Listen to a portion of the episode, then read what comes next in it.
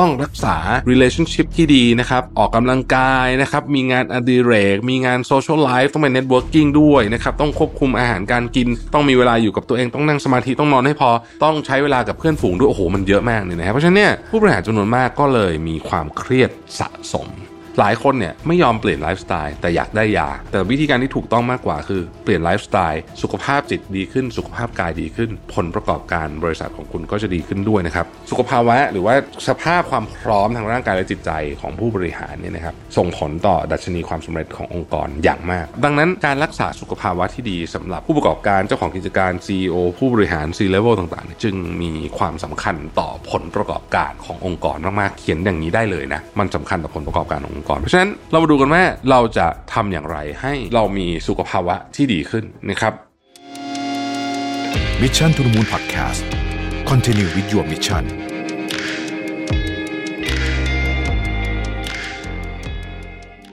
ค้นหาและตั้งค่าความสมดุลในแบบของคุณเอง ด้วย Mission to the Moon Balance Planner 2024 Find Your Harmony สั่งซื้อได้แล้ววันนี้ที่ Line Official Account at Mission to the Moon สวัสดีครับยินดีต้อนรับเข้าสู่ Mission to the Moon Podcast นะครับ คุณอยู่กับโรบิทานุสาหะครับ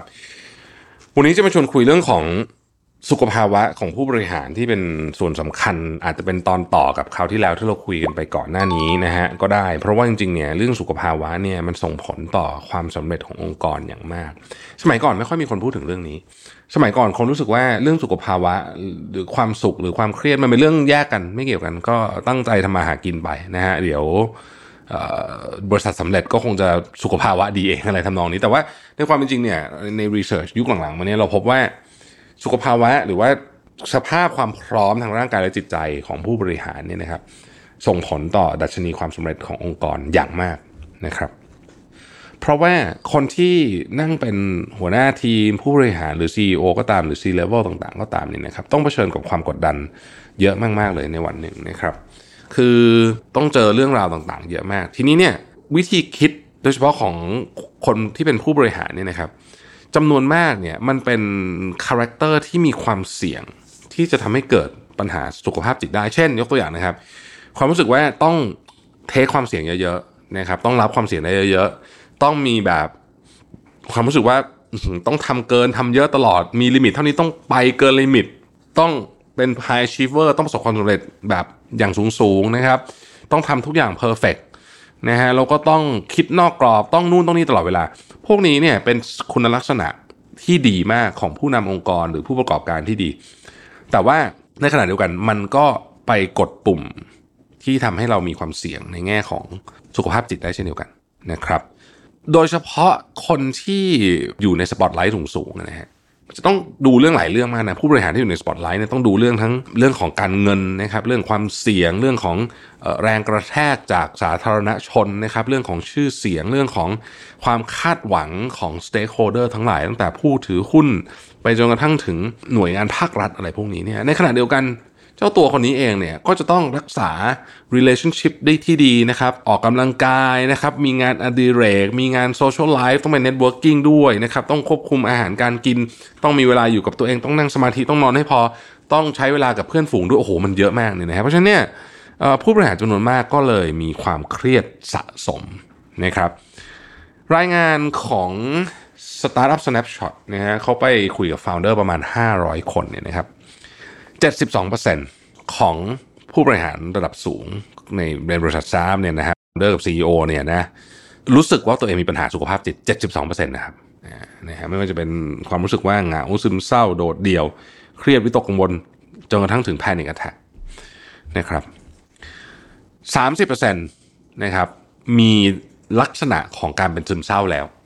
นะฮะมีปัญหาของมีปัญหาเรื่องการใช้ชีวิตที่เกี่ยวข้องกับเรื่องสุขภาพจิตแล้วนะครับ มีปัญหาเรื่องการนอนอะไรพวกเนี้ยนะครับ29%มีปัญหาเรื่องการโฟกัส คือเครียดจนบางทีโฟกัส เรื่องอะไรไม่ได้ว่าจะต้องโฟกัสประเด็นไหนดีนะครับ 12%มีปัญหาเรื่องการใช้ยาเสพติดนะฮะเพื่อที่จะให้เหมือนแบบ ให้มันลดลืมความเครียดไปนะครับ และ 11%ใน 500 คนที่เขาไปสัมภาษณ์มาเนี่ยนะฮะได้รับการวินิจฉัยว่าเป็นไบโพล่านะครับ ได้รับการวินิจฉัยแล้วเลยนะจากจากหมอนะฮะที่น่าสนใจก็คือ 93%ของคนกลุ่มนี้ทั้งหมดเนี่ยนะครับข้อมูลนี้มาจาก University of California ที่ซานฟรานซิสโกนะฮะคือ 93%ของคนกลุ่มนี้เนี่ยไม่ยอมไปหาหมอหรือไปหาหมอแต่ไม่ปฏิบัติตามสิ่งที่หมอบอกนะครับเช่นไม่ยอมกินยาไม่ยอมอะไรก็ว่าไป เพราะว่ารู้สึกว่าตัวเองเนี่ยสามารถจัดการเรื่องนี้ได้นะครับ บริหารบริษัทใหญ่โตได้ทำไมเรื่องแค่นี้จะจัดการไม่ได้นี่คือความคิดของผู้นำจำนวนมากนะฮะ ซึ่งในความเป็นจริงแล้วเนี่ยมันก็เป็นปัญหาอยู่พอสมควรทีเดียวนะครับ เหตุผลเพราะว่าเวลาความเครียดสะสมนานๆหรือปัญหาหรืออะไรก็ตามที่เกี่ยวข้องกับสุขภาพจิตเนี่ยนะครับ มันจะส่งผลต่อสุขภาพของสมองแน่นอนอยู่แล้วนะครับ สุขภาพของสมองเนี่ยนะฮะมันส่งผลต่อการตัดสินใจ ซึ่งเป็นหนึ่งในหน้าที่ที่สำคัญที่สุดนะครับ แล้วงานวิจัยจำนวนมากเนี่ยก็จะบอกว่าความเครียดนะครับ และความกดดัน จะทำให้การตัดสินใจของคนเนี่ยแย่ลงนะครับดังนั้นผู้บริหารจำนวนมากเนี่ยนะครับ ก็กำลังตกอยู่ในสภาวะนี้ มันมีงานวิจัยที่เขาทำทดลองว่าคนที่เหมือนกับมีความเครียดอยู่ในหัวกับคนที่ไม่มีความเครียดเนี่ยใครตัดสินใจได้ดีกว่ากันเนี่ยนะครับเขาก็เอาคนหนึงเอ่อกำลังจะต้องสอบอีกคนหนึงไม่ต้องสอบนะฮะอันนี้ก็เป็นความคนที่ต้องสอบก็ต้องเครียดกว่าใช่ไหมนะฮะซึ่งปกติก็เก่งเท่ากันนะคนสองกลุ่มนี้เนี่ยนะครับไปให้ทำงานอะไรบางอย่างไอ้คนที่ต้องสอบนะฮะ จะตัดสินใจใช้คำนี้ครับ โดยใช้ชุดความคิดแบบเดิม คือ ถ้ามีความเครียดเดิมอยู่แล้วเนี่ยเราจะใช้ชุดความคิดหรือว่าเครื่องไม้เครื่องมือแบบเดิมเป็น default mode ในขณะที่คนที่ความเครียดน้อยนะครับจะคิดหาทางออกใหม่ ๆ มากกว่า ซึ่งในโลกปัจจุบันนี้เนี่ยผู้นำองค์กรเนี่ยนะฮะจะใช้ชุดความคิดแบบเดิมๆตัดสินใจตลอดไปเนี่ยมันก็คงจะยากถูกไหมครับ ประเด็นที่สำคัญก็คือว่าถ้าสมองสุขภาพสมองไม่ดี สิ่งที่มันเกิดขึ้นก็คือว่า cognitive bias ซึ่งมันอยู่ในมนุษย์เราทุกคนไม่ว่าจะเป็น confirmation bias นะครับไม่ว่าจะเป็นเรื่องของ anchoring effect อะไรพวกนี้ที่เราเคยได้ยินกันมาเนี่ยนะฮะมันจะทำงานหนักเลยนะครับ confirmation bias ถ้าเราเครียดมากอยู่ เราจัดการความเครียดเราไม่ได้เนี่ยสิ่งที่เรามีแนวโน้มจะทำก็คือเราก็จะทำแก้ปัญหาด้วยชุดเครื่องมือเดิม ซึ่งมันมีอยู่แล้ว เพราะมันจะได้ไม่เพิ่มความเครียดเข้าไปอีกนะครับผมจะยกตัวอย่าง confirmation bias เนี่ยนะฮะซึ่งเป็นอันที่ที่ที่สำคัญมากคือว่าเวลาเราเครียดเนี่ยนะครับเราเห็นข้อมูลจำนวนมากนะฮะเห็นเห็นข้อมูลหลักฐานจำนวนมากเนี่ยแต่ว่าถ้าหลักฐานไหนมันไม่ตรงกับความเชื่อเดิมของเราอยู่เนี่ยนะครับเราเราก็จะไม่สนใจมัน แล้วเราก็จะเลือกหลักฐานที่เราเชื่ออยู่แล้วเนี่ยมาใช้คือคือเลือกหลักฐานที่เราเชื่ออยู่แล้วเพื่อมาสนับสนุนความเชื่อเดิมของเราอยู่แล้วมาใช้ anchoring bias นะครับคือสมมุติเราเห็นของชิ้นหนึ่งนะ ถ้าเขาติดราคามาสมมติสามหมื่นเหรียญเราก็รู้สึกว่าเฮ้ยมันแพง แต่ถ้ามันถูกลดราคามาจากหกหมื่นเหรียญหรือสามหมื่นเหรียญเนี่ยเราจะรู้สึกว่ามันถูกครับนี่คือ anchoring effect ซึ่งปกติถ้าสมองเราเคลียร์เราจะเห็น แต่ถ้าสมองเราไม่เคลียร์เราจะไม่รู้นะครับหรือ decoy effect decoy effect นี่คือการตั้งราคาของพวกป๊อปคอร์นเนี่ยซึ่งมันใช้ในธุรกิจเหมือนกันเนี่ยนะคือ คุณตั้งราคาไอ้ของไซส์กลางให้มันใกล้ๆของอันใหญ่สุดนะเราจะรู้สึกอันใหญ่สุดถูกอะไรพวกนี้เราจะถูกเรื่องพวกนี้เนี่ยครอบงำได้ง่ายกว่านะครับหรือแม้แต่กระทั่งเรื่องง่ายๆอย่างค่าเฉลี่ยนะครับสมมุติเราเห็นตัวอย่างนี้ผมยกบ่อยนะเราเห็นคลองหนึ่งติดป้ายว่าค่าเฉลี่ยความลึกอยู่ที่ 30เซนติเมตรนะครับ ถ้าเราไม่ได้เหมือนกับอยู่ในสภาวะที่เต็มร้อยเรื่องสมองเนี่ยเราจะคิดว่าเฮ้ยมันเดินได้หน่อยสามสิบเซนฟุตเดียวนะแต่คำว่าคำว่าค่าเฉลี่ย30เซนติเมตรสมมติคลองกว้าง10เมตรเนี่ยมันอาจจะเป็น15เซนไปสัก5เมตร แล้วมันเป็นหลุมลึกๆเลย ลึก10เมตรเลยเนี่ยนะฮะมีความกว้างสัก2ฟุตอย่างเงี้ยแล้วมันก็ขึ้นไปตื้นๆเนี่ยมันก็เฉลี่ย 30 เซนได้นะครับซึ่งแน่นอนว่าเดินมันก็อาจจะไปจมตกหลุมนั้นนะอันนี้ก็คือลักษณะว่าถ้าเกิดว่าสมองเรามัน brain power มันไม่ดีพอเนี่ยนะฮะมันก็จะไปตกหลุมพรางเหล่านี้ ซึ่งเรามีทั้งหมดไอ้ bias แบบนี้ที่เรียกว่า cognitive bias เนี่ยนะฮะมันมีทั้งหมดประมันร้อยกว่าอันนะฮะคิดดูดิว่ามันเยอะมากนะฮะ group think เอยอะไรเอยเนี่ยอยู่ในนี้หมดเลยคิดแบบเออคนอื่นพูดอย่างนี้ก็น่าจะใช่มั้ง แต่ว่าเราอยู่ในเชมเอ่อ echo chamber นะฮะทุกคนเหมือนกับไปในทิศทางเดียวกันก็เลยเหมือนกับอะโอเคเนี่ยเอ้ยเราก็เชื่อตามกลุ่มไปอะไรแบบเนี้ยซึ่งมันมีเยอะมากนะครับ เพราะฉะนั้นเนี่ยเราก็เลยพบว่า ความเครียดเนี่ยนะฮะมันทำให้การตัดสินใจเนี่ยมันแย่ลงอย่างมีนัยยะสำคัญนะฮะเพราะฉะนั้นเนี่ยเพราะจะถูกไบอาสพวกนี้เล่นงานได้เยอะมากนะครับดังนั้นการรักษาสุขภาวะที่ดีสำหรับผู้ประกอบการเจ้าของกิจการ CEO ผู้บริหาร C level ต่างๆเนี่ยจึงมีความสำคัญต่อผลประกอบการขององค์กรมากๆ เขียนอย่างนี้ได้เลยนะ คือมันสำคัญต่อผลประกอบการขององค์กร เพราะฉะนั้น เรามาดูกันว่าเราจะทำอย่างไรให้เรามีสุขภาวะที่ดีขึ้นนะครับ วันนี้มีสี่เรื่องที่หลายท่านอาจจะพอจะรู้อยู่แล้วแหละว่ามีอะไรบ้างแต่เราจะมาชวนคุยอีกครั้งหนึ่งนะฮะมันเป็นการทดลองล่าสุดที่ผมเพิ่งไปอ่านมาเนี่ยนะครับเขาไปสแกนสมองของคนที่เขาทำเป็น 2 กลุ่มนะกลุ่มที่เขียนขอบคุณอะไรบางอย่างทุกวันนะ gratitude journal กับเป็นกลุ่มที่ไม่เขียนนะครับแล้วใช้เครื่อง fMRI สแกนหลังจากผ่านไป 4 เดือนเนี่ยพบว่าไอ้กลุ่มที่เขียนเนี่ยนะฮะเขาเขียนเลยนะครับบอกว่ามันไป มันไปเพิ่มการ activation ของ prefrontal cortex ซึ่งตรงนี้เป็นสมองส่วนที่สำคัญมากในการเรียนและการตัดสินใจนะครับเพราะฉะนั้นเขียนขอบคุณคนนะเขียนขอบคุณคนหรืออะไรก็ได้ที่เกิดขึ้นกับชีวิตคุณทุกวันเนี่ยนะฮะอะอันนี้จะช่วยให้มุมมองของชีวิตเราเนี่ยมันไปในทางบวกมากขึ้นนะครับแล้วมันก็ช่วยในการไปทำให้สมองมันมีการเชื่อมโยงกันมากขึ้นด้วยนะฮะอันนี้ มีรีเสิร์ชพิสูจน์กันมาเลยเรื่องที่สองครับ คุณต้องใส่การเคลื่อนไหวเข้าไปเยอะๆ ในชีวิตคุณนะครับ ความเสี่ยงของการเป็นโรคซึมเศร้าเนี่ยจะลดลง 30%ถ้าเกิดว่าคุณออกกำลังกายอย่างสม่ำเสมอนะครับ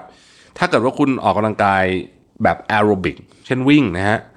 หลังจากคุณออกกำลังกายแบบแอโรบิกแล้วเนี่ยนะฮะความสามารถในการตัดสินใจของคุณจะดีขึ้น 23%นะครับการออกกำลังกายอย่างสม่ำเสมอ ลดโอกาสความเสี่ยงของการเป็นอัลไซเมอร์ได้ สูงสุดถึง